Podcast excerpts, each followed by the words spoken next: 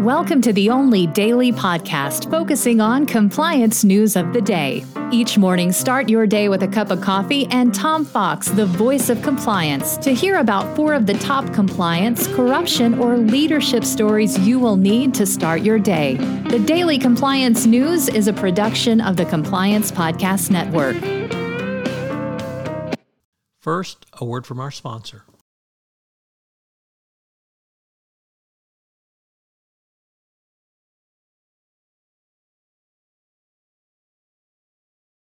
The Daily Compliance News for July 18, 2022, the Warp Speed Edition.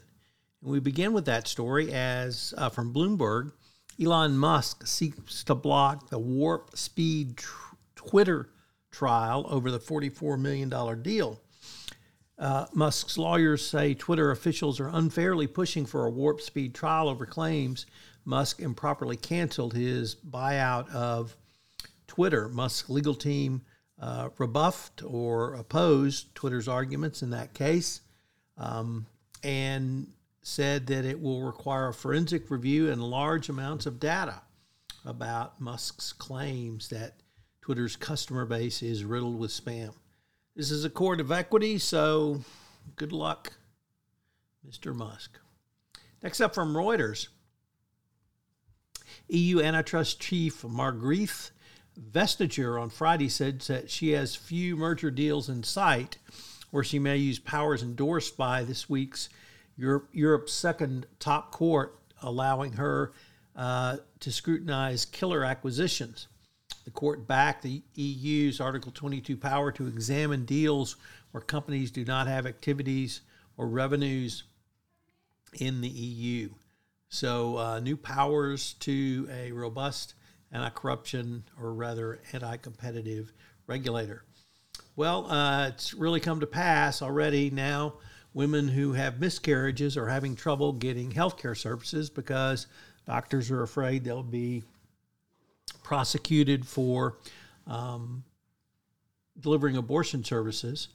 So it's uh, really come to pass that the um, Republicans are going to go against all uh, health care for women, at least when it comes to pregnancy. So, good luck. And finally, in just a devastating report, the Texas House of Representatives delivered uh, uh, its findings around the failings at the Uvalde shooting um, last month. The exhaustive report uh, blames uh, every law enforcement agency responding to attack, faulting local police and more experienced agencies uh, as well.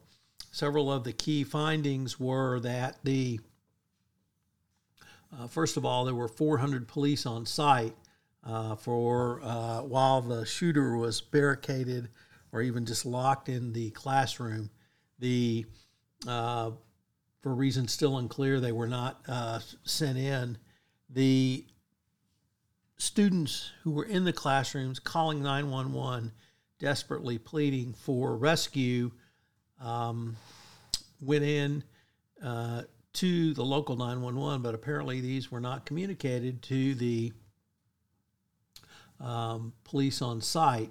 So, um, just uh, terrible finding. The Daily Compliance News is a production of the Compliance Podcast Network and a proud member of C Suite Radio. Thanks so much for listening. I hope you'll join me again tomorrow.